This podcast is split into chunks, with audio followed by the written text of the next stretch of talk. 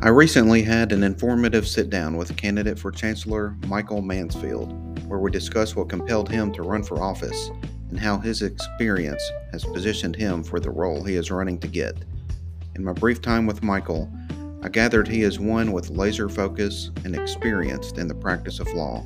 Thanks for listening in as I continue to get to know our candidates and the responsibilities of the positions they are all running for.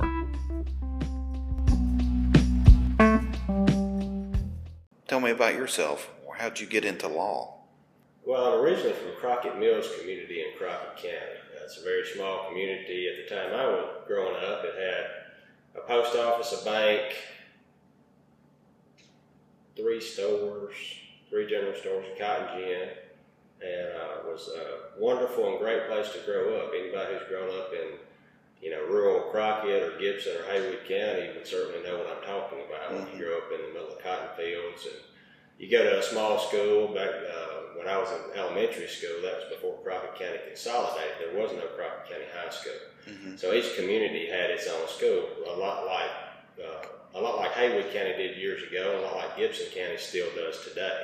Uh, so coming to Gibson County and campaigning really taking me back to when I grew up, when every community had their own identity and had their their festivals, and everybody in the community came together. Well, in 1983, the schools consolidated in Crockett County. So uh, we still have separate elementary schools, but the high school obviously is now Crockett County High School.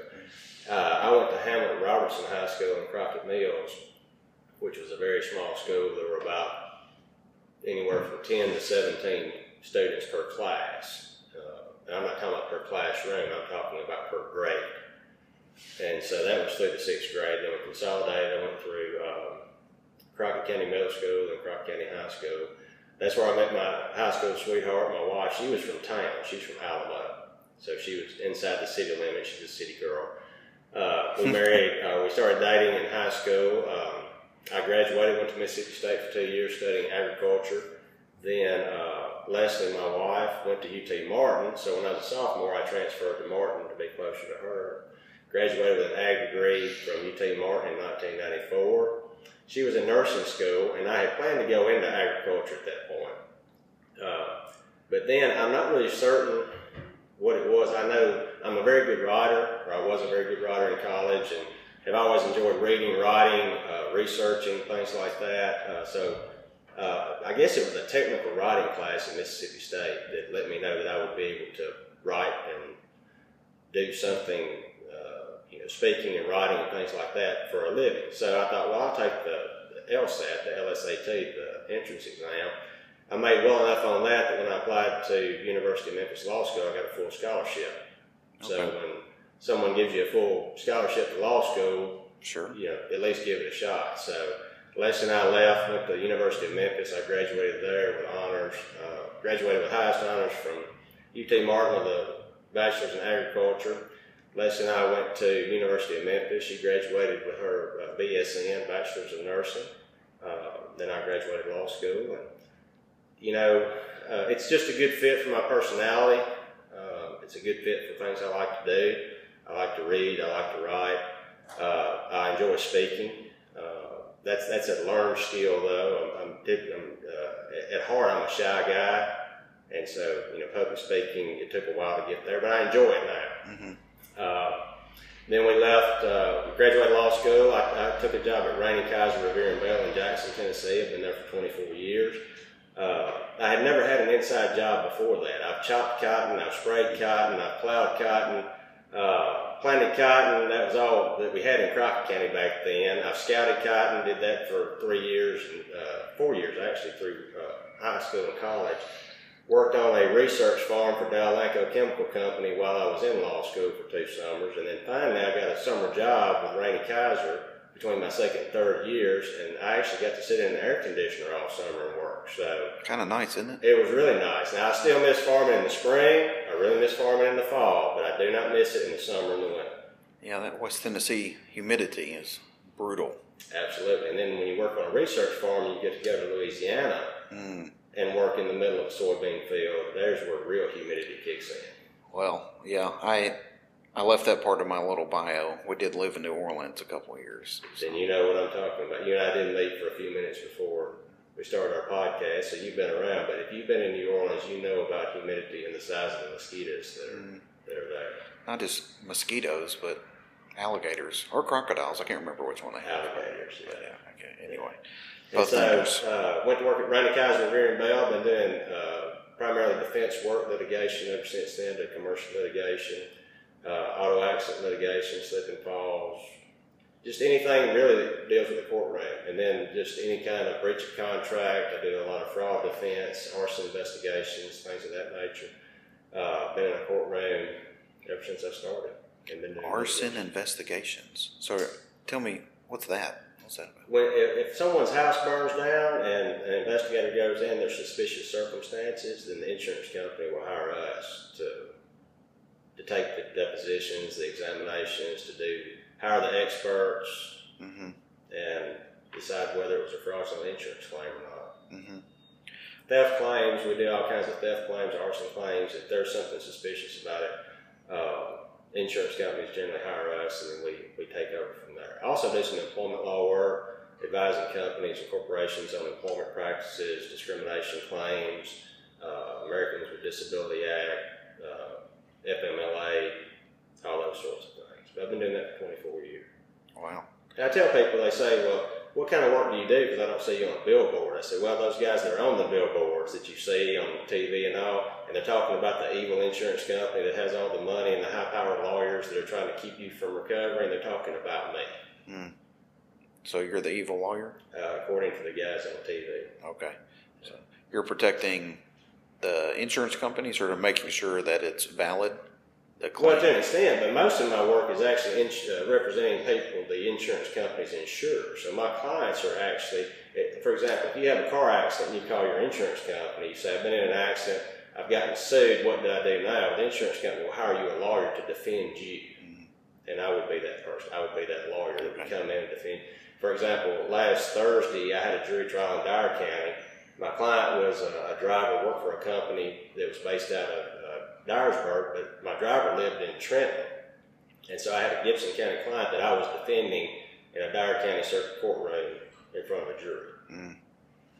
Do you enjoy the courtroom dynamic as a lawyer?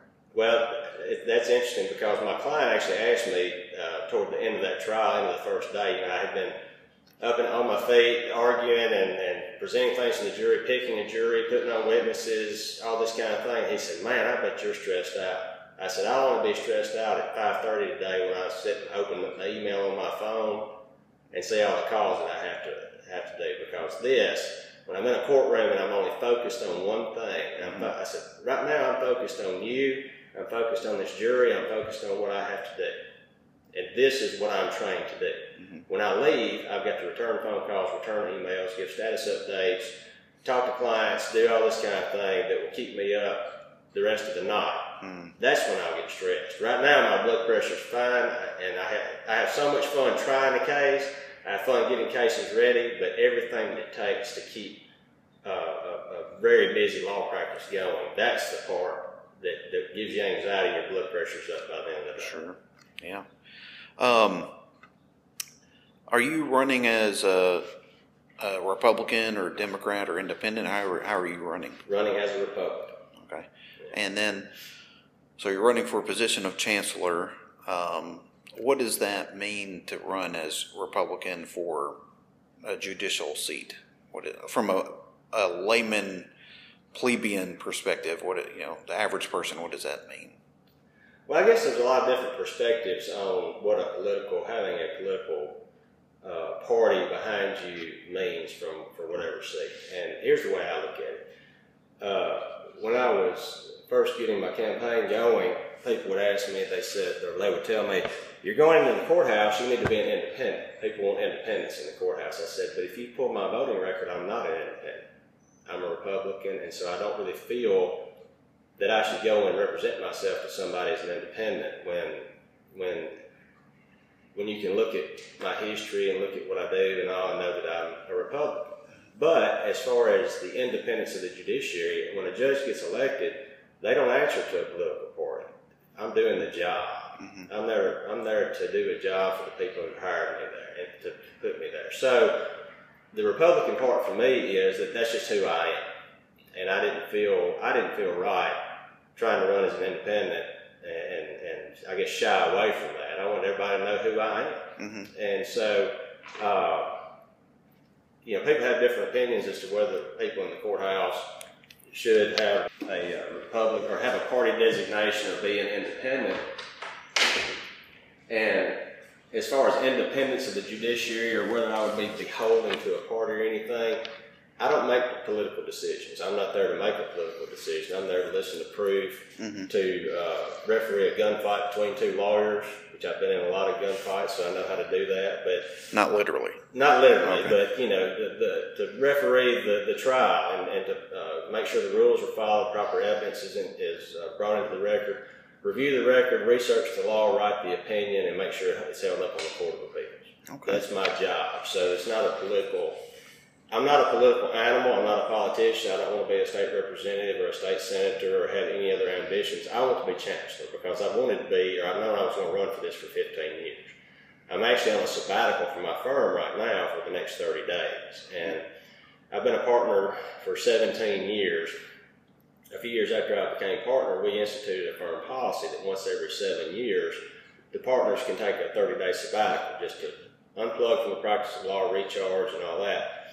Well, I didn't know exactly what the timing of this election was going to be, mm-hmm. so I've been saving this sabbatical for about 10 years for this particular moment. And so I've lived my life, I've practiced law, uh, and, and, I've treated people in such a way.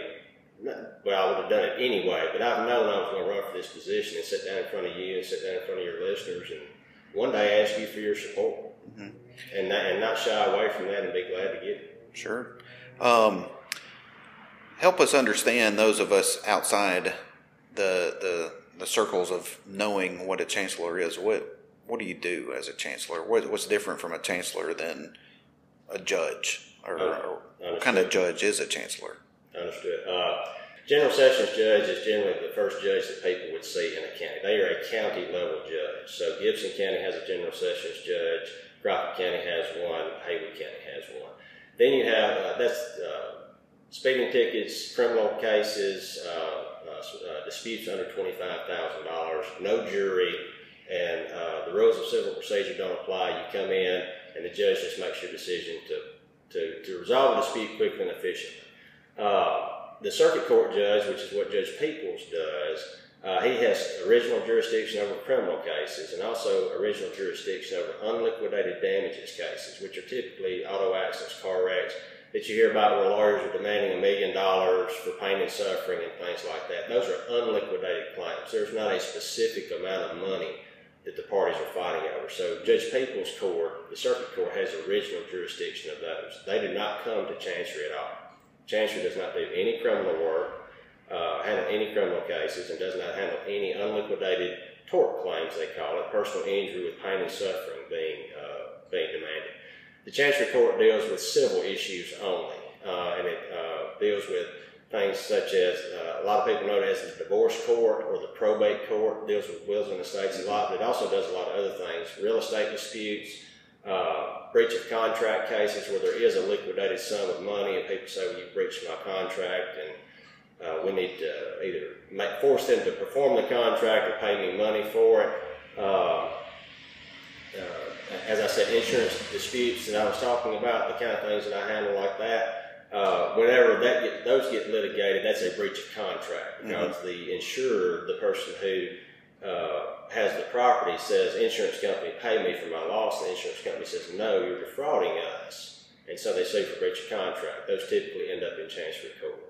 Chancery court's also the court of equity, they call it. It issues injunctions. If something is an emergency that needs to be stopped, or someone feels that their rights are being violated and a, sum of money can't later remedy what they're doing, then you would approach the Chancery Court to review a petition, issue an injunction to stop something from happening. So the Chancellor has a lot of decisions that he has to make, he or she, that he or she has to make uh, based on experience, based on maturity, based on uh, an evaluation of whether there's an irreparable harm about to happen. And also the Chancellor has to particularly in divorce cases, sometimes in real estate cases, has to use the chancellor's discretion to fashion a remedy for okay. best interests of the parties, such as children. Uh, a lot of times there's a best interest aspect with children in custody cases, and that chancellor has it on their shoulders to review the circumstances, listen to the evidence, and then fashion a remedy that will be the best possible remedy, best possible outcome for a child or a, in a conservatorship for the, the ward, uh, things of that nature. So there's a lot of there's a lot of discretion in the Chancery Court because it's a court of equity. Uh, mm-hmm. Uh, Chancellor Peeples Court is called the law court. He, he takes the law, instructs a jury on what the law is. The jury listens to the facts, renders a decision, and Judge Peeples approves that or disapproves it. The chancellor has to run the trial, listen to all the proof, evaluate that, research the law, write the opinion, and the chancellor is the one that makes those decisions. Okay. When you say um, a court of equity, that word equity has a much different connotation these days. But you're not talking about the modern application of the word. No, you and I talked about this earlier. You said that even the term chancellor uh, connotes an old English sure. sort of thing, and that's exactly right. That's what it's born out of. Uh, You're not wearing wigs in there and stuff like that. Not current. Okay. Uh, I was I was picking at Bradley Owens this morning at uh, at uh, or actually last night at the chamber event. He said, you know, we we need to have a big hat and bow tie day in court. I said, yeah, well, if they do that and you make the litigants come in with big hats and bow ties, you're going to have to wear the wig. Yeah. You know, no, we don't need that anymore. Uh, but th- that's where it started out. They were wearing wigs. This was the Chancellor's Court. So, uh, and, years gone by and centuries ago, uh, the King of England, the King of England was the ultimate authority in the land. The king can do no wrong. You've probably heard that now. Mm-hmm. Sovereign immunity, some people hear that. The state can do no wrong.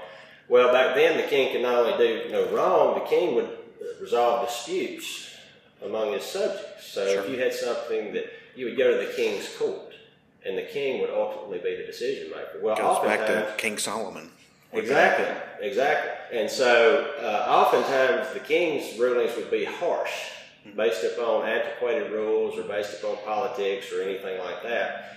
And so, over time, people began to petition the chancellor of the king, of the Church of England Mm. At that time, you had church and state were melded together. You had the Church of England, and mm-hmm. so they would petition the chancellor of the Church of England to try to soften the king's, to try to fashion a remedy that would soften the king's harshness of the law court. And so over time, the king actually clothed the chancellor with authority to hear certain kinds of disputes that required something more than the law could provide, something more than a yes or no answer. Gave it to the uh, the court of equity Mm. The, the chancellor, the court of equity, the ecclesiastical church is what they call it. So it's born out of the ecclesiastical church. So that the church, the chancellor, would be able to fashion a remedy that was in the best interests of the people. And mm. so that's where the chancery court started in Old England. And so that was brought over in the, in the colonies.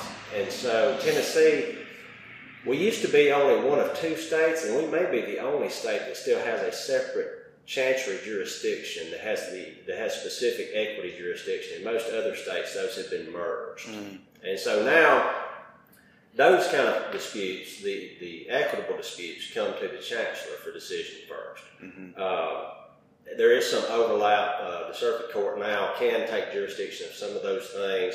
So the, the, the lines and distinction between Chancery Court and Circuit Court, what Judge Peeples do, have somewhat blurred over the years, but we do have a separate equity jurisdiction. That's the type that I'm talking about, not equality or social justice, things like that. Mm-hmm. It is that you are essentially sitting in the seat of the uh, ecclesiastical chancellor from years gone by, mm-hmm. fashioning remedies to to soften the blow and to, to apply discretion and mercy mm-hmm. to the law court.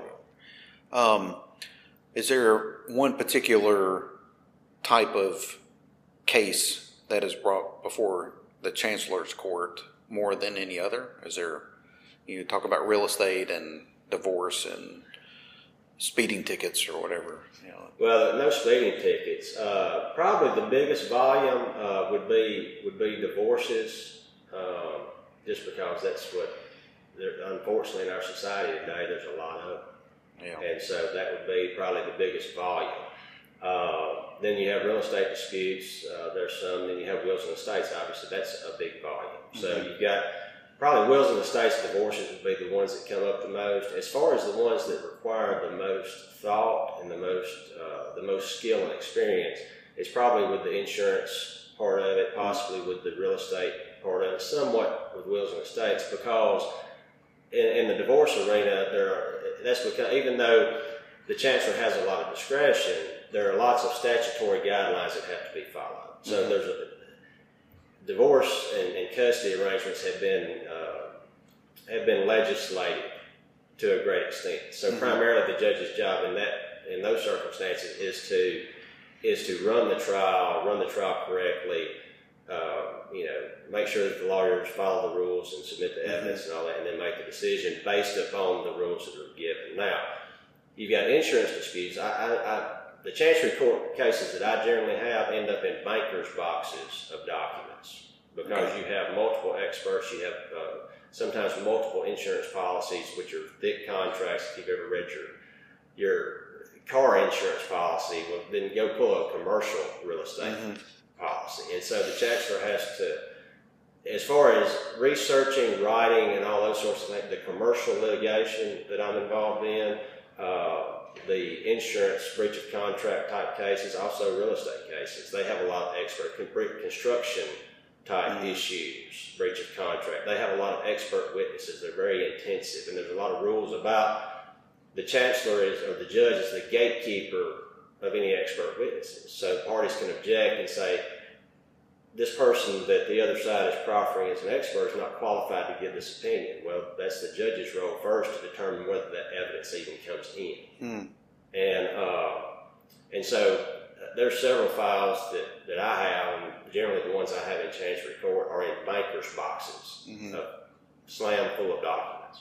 And those are the most time intensive and obviously require the most uh, the most experience to get through because there is a lot of research involved in those. There is a lot of proof involved in those types of cases. So as far as volume, you'd be looking at likely divorces and uh, estate work. But as far as uh, judicial time, Mhm. in courtroom time, you're looking at these other kind of cases, these breach of contract, commercial disputes, things of that nature. hmm Yeah, I um, I wonder what's going to happen with divorces and the numbers that'll come out as we're getting out of COVID.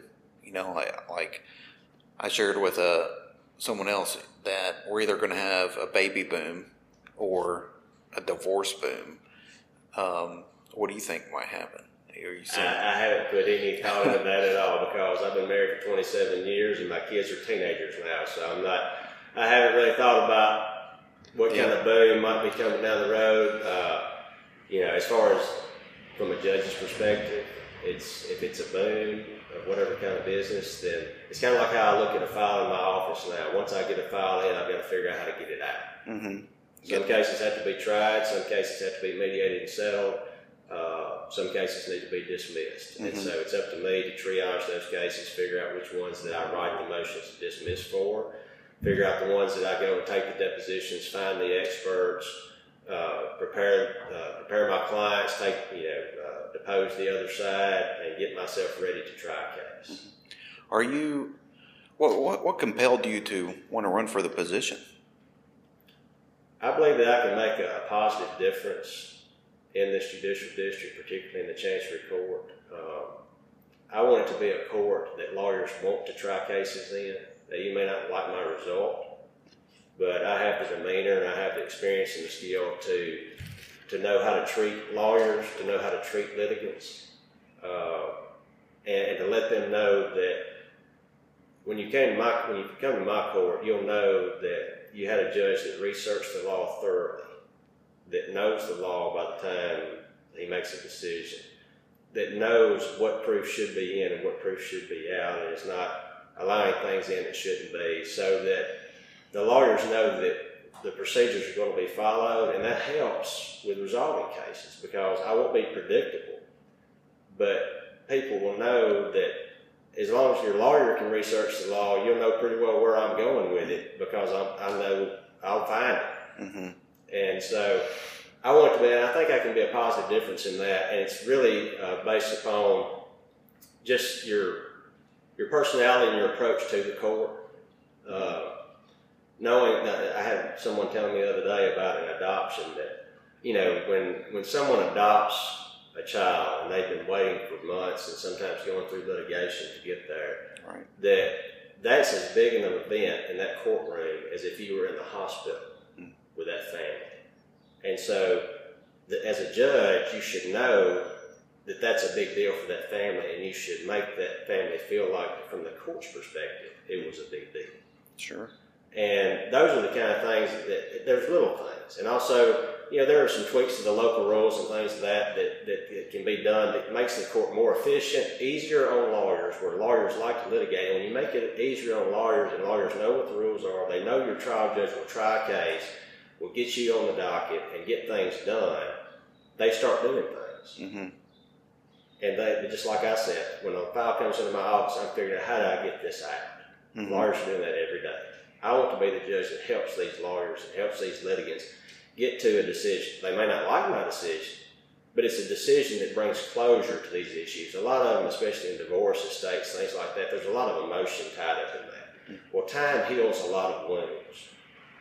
But it doesn't, time can't start healing that wound until there's some certainty, Mhm. until there's a point where you know this is what I've got to deal with, instead of something hanging out for years and years or something.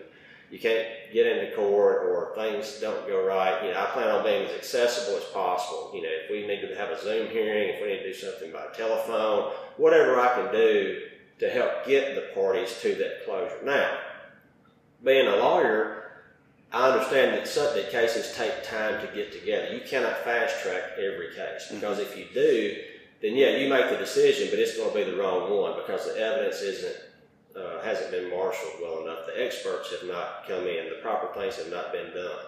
Uh, so uh, I, I don't intend to. I don't intend to.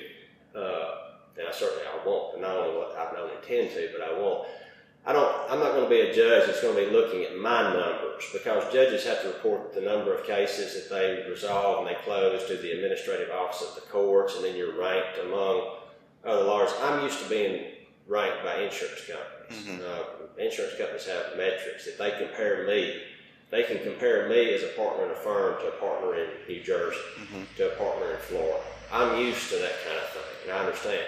So I'm not. So I'm not worried about hitting my numbers to make people, the parties and litigants and lawyers in front of me help me make my numbers. I'm not going to force something that just to Sure. make myself look, if that makes sense. But when there is, when there are cases that can be resolved, I want to be there and make sure that these parties get to closure as soon as possible, as soon as the case is ready, do what I can to push them along, and make the rules of the court and the demeanor of the court such that it's easy for lawyers to make get their cases through. But when cases need to be worked and there's additional things, then I want to make sure that I assist the lawyers in whatever way possible to get the best case in front of me because I'm going to be the one making the decision.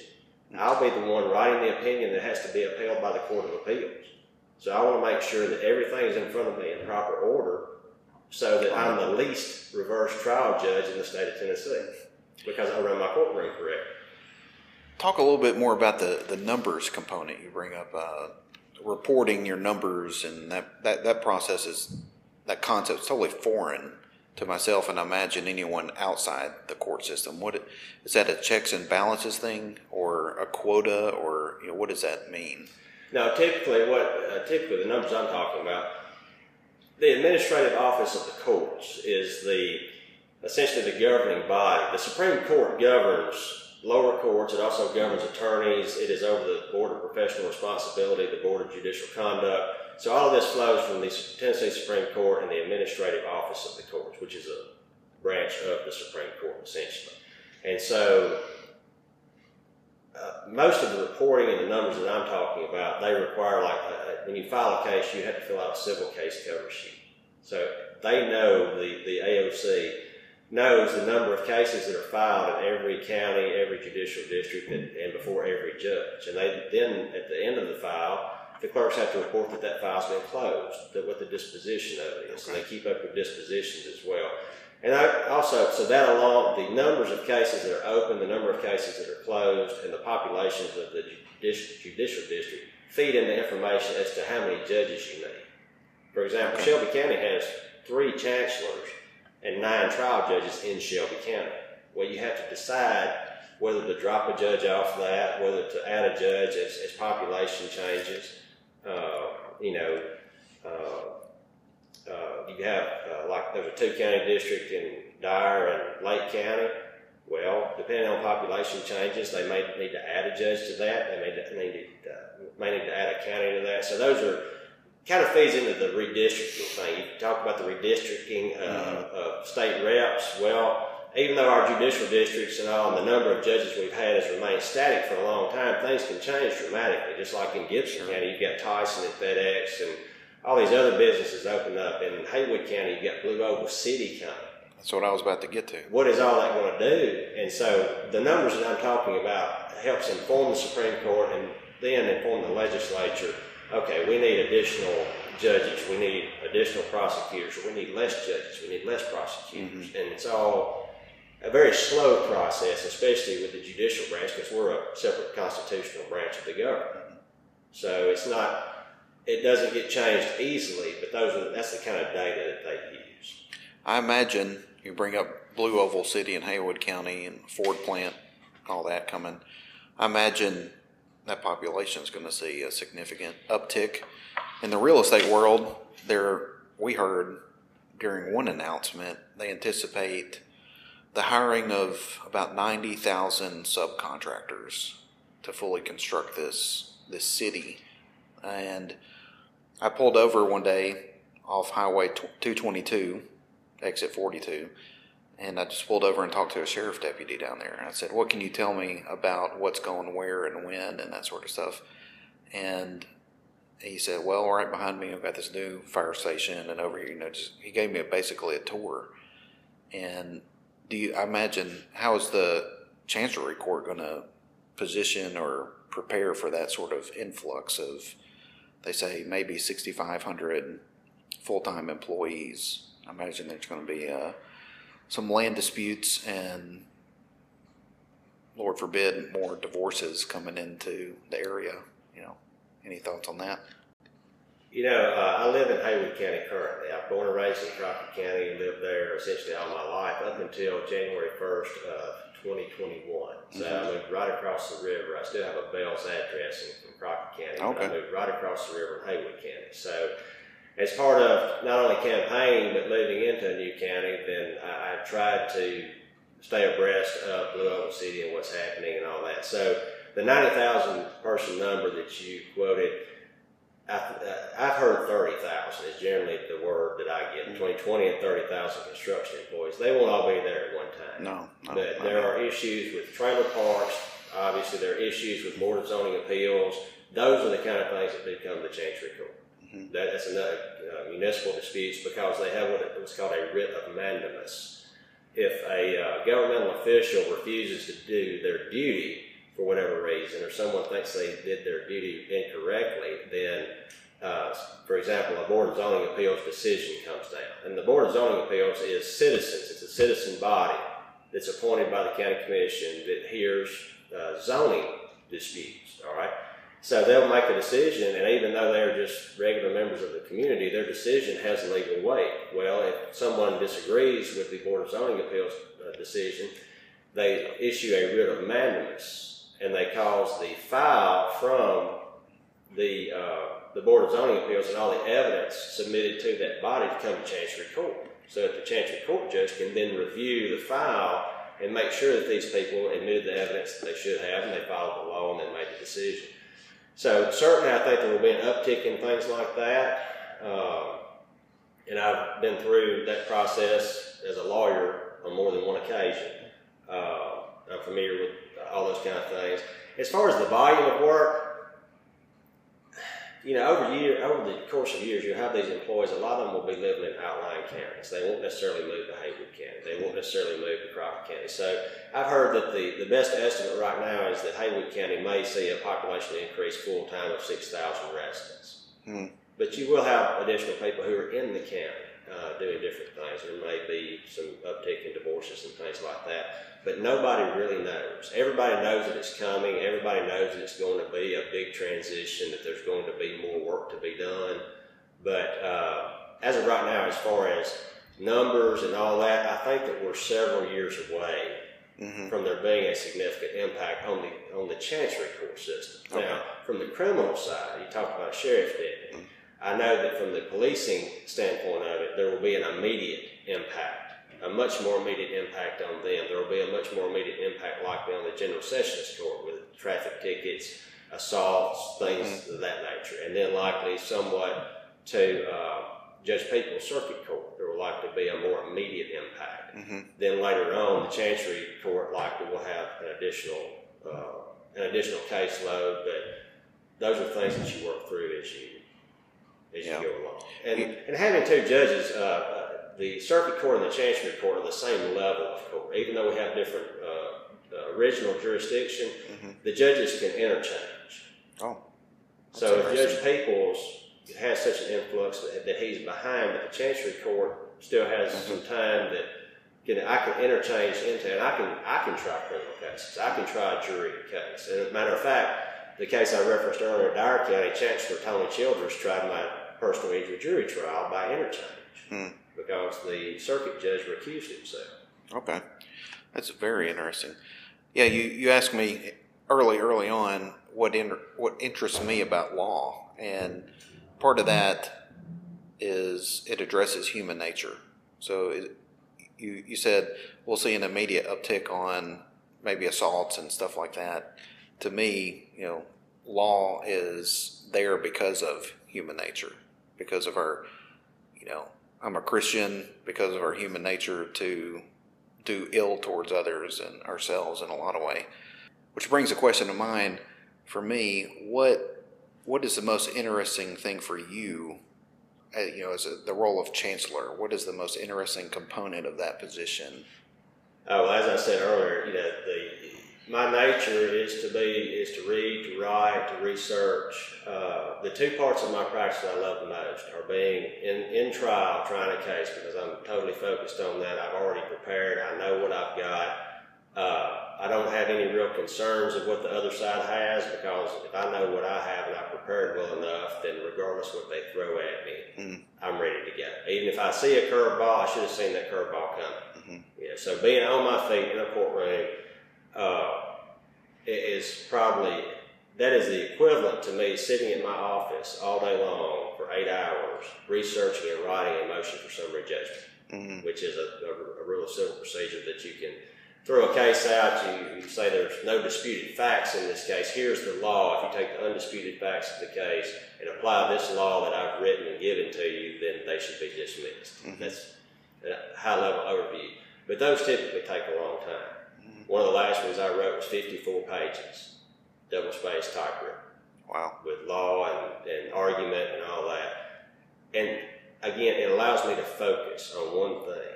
Mm-hmm. And so that's what the Chancery Court does. The Chancery Court is in trial. and I will be a different participant in that, but I enjoy trial work. I enjoy being in the courtroom. I enjoy watching good lawyers try cases. Uh, the uh, you know, the, the people have asked me, you know, what makes a good lawyer and all this. I would rather try a case against the best lawyer in town than someone who doesn't know what they're doing. Mm-hmm. It's so much fun to try cases with good lawyers. There's there's little that's better than two lawyer, two really good lawyers that know the rules and know how to do things. Like our chancellor uh, in that last case, and often uh, said, you know, in my, in my case, he said, you know, there weren't many objections in this case. It was well tried. And so if you can try a case and nobody objects to something, well, you didn't quite do your job. There needs to be an objection somewhere. You weren't, you weren't pushing the envelope, right? Mm-hmm. But good trial lawyers don't go looking for things like that. And mm-hmm. so I enjoy being in trial. I enjoy uh, trying cases. So that's part of being the judge that, that really appeals to me is let's get some cases tried Mhm. because I enjoy doing that. Then the other part is the chancellor. This is why this position is suited to me is because the chancellor also has to sit and research the law, write the opinion, and make the decision himself or herself. Mhm. So, you know, I listen to the law one day, I, I'm in trial all day one day. If I've got to sit at my desk the next day and research everything and write the opinion, those are the two things that about my practice that I love. Mhm. Um, what might you anticipate being the most challenging aspect to the position? Uh, continuing likely with the uh, with the political part of it. You know, once you're a political candidate, then even though the judgeship is not a political job, then you're going to be involved with the, the political issues of three counties. And then also uh, from the state with regard to, as you and I talked about, additional sheriff's personnel, additional, possibly additional court buildings, courtrooms, all those sorts of things. The, the political part of it doesn't necessarily appeal to me. Mm. I mean, I, I enjoy, you know, every, you know, I, through all these campaigns, I have met a tremendous number of county officials and city officials, and they are all wonderful. Mhm. But they all have their own issues that they have to deal with. Everybody, there's a lot of other issues besides just the courts that they have to fund, that they have to deal with, and all that. And so, at some point, I know that during my career, I'll have to deal with with that aspect of it Mhm. you know, and, and do, uh, you know, additional political work that I'm, that I enjoy. I enjoy doing it, but uh, that's just, that distracts from the judicial part that is what I want to do. I want to go and be a judge, do my job, do my job very well, and then go back to my family. Mhm. But I know that there's, I know that there's parts of it that, uh, so as far as challenge, I don't know if that necessarily is challenging, but that's the part that I, I know that comes with the territory. Sure. You know?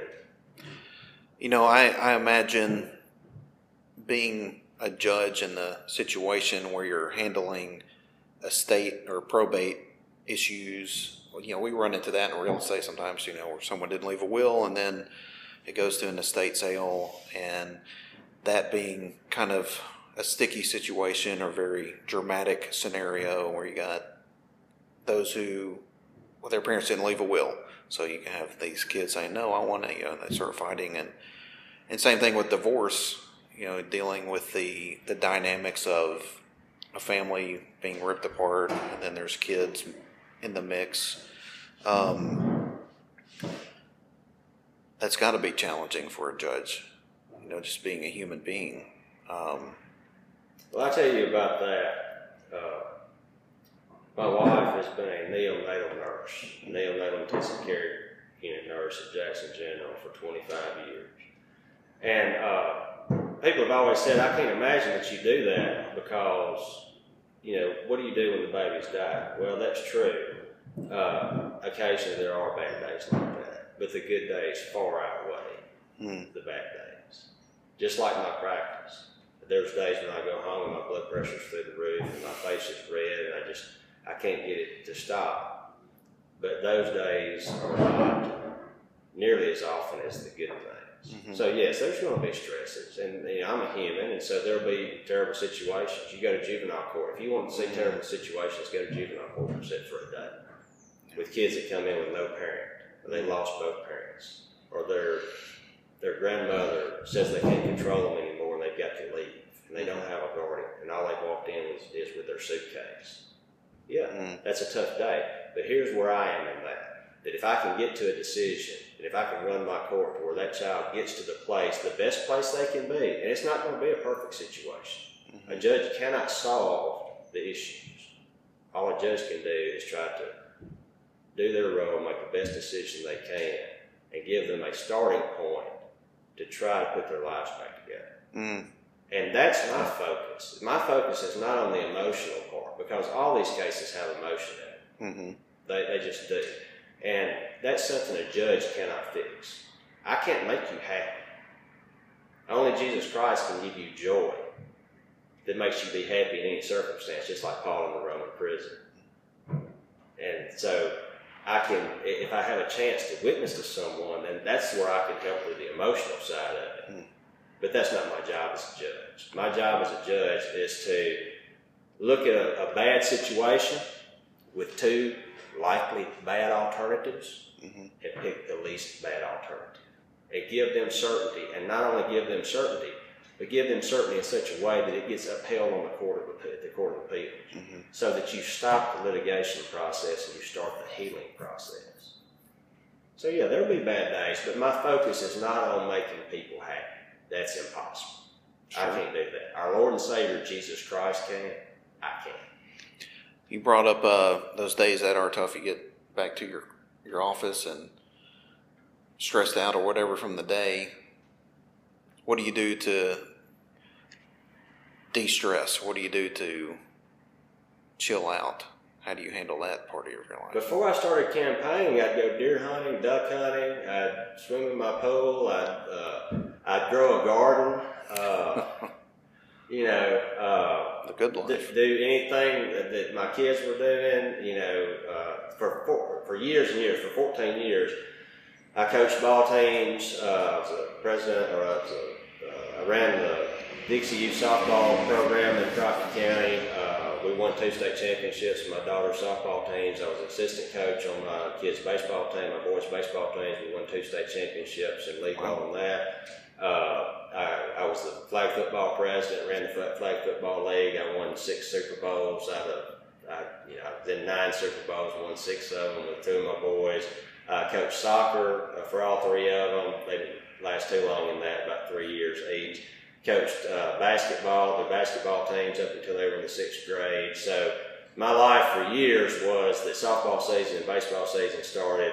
We went all the way through to the first week of school playing state championships and league ball, and then the next Saturday I would have flag football sign-ups and run the flag football league, and then as soon as that ended, I would sign up for basketball and coach basketball, and then as soon as that ended, I'd have softball sign-up. Mm, And then my, uh, two of my boys, they shot skeets with the Haywood Young Guns. Uh, one of my sons is a three-time national champion in that. So we spent Wow. some summers in Columbus, Ohio, shooting skeets. Uh, and then my kids, uh, my daughter played softball and volleyball through high school. Uh, her senior year, her junior and senior year, Crockett County went to the volleyball state champion or state tournament in Murfreesboro Mhm. those two years. So we played volleyball, and then as soon as that was over, we would start softball with her. So watching my kids play sports and all. Now Hadley, my daughter's a freshman at Mississippi State. Uh, I've got a son that's a senior, a son that's a sophomore. My two kids, my two sons, uh, they decided they'd rather work and go to school, so they're not playing sports. And so as soon as that got over, as soon as Hadley graduated, essentially I started politicking. So really, I don't know what I'm going to do if I ever get any free time again. Mhm. But because I went duck hunting once this year, I went deer hunting once this year. Oh, I plan to change that dramatically somehow because uh, I won't be campaigning. I won't have a, a full time, very stressful legal practice plus a campaign on top of it, one way or the other. sure. Yeah. Well, it went by pretty Oh, quick. Um, anything else you want to share before we get out of here today? You know, just uh, I, I would love for people to to look at the qualifications of where I've been, what I've done in my life, and uh, compare that to my opponent. And I know there's a lot of people that I don't know that I haven't met personally. I've tried, my, I've tried diligently over the past year or so. Even though I've known I was going to run for this for a long time, I've not been a politician. I've been on the ball field with my kids. I've been raising kids for a long time, and you know, I live in Haywood County. I grew up in Crockett County. I'd like for people to know that that my community is not my address. Mm. Where my community is, is where I pour my heart, my soul, my passion, my time. And so at this point in my life, this is where I feel that I need to be. I feel led to do this. I feel, I, I prayed about it years ago. This is not a, a difficult decision for me to run for chancellor because I've known that I was supposed to do this. And so I've tried to meet everybody that I can personally. I'm going to be off this month trying to meet everyone that I can personally. If I don't meet you personally, uh, decide whether you want, you know, if you may, you may know someone or something uh, and not looked into the chancellor position at all. Uh, I just encourage people don't vote for your friend. Vote for someone that can do the job. Look into it, do your research, and starting next Wednesday, I believe I need to be your chancellor. I want to be your chancellor, and I look forward to meeting you as your chancellor. Well, very good. Thank you for your time and uh, wish you the best in your campaign here. Thank you, Rob. Enjoyed it.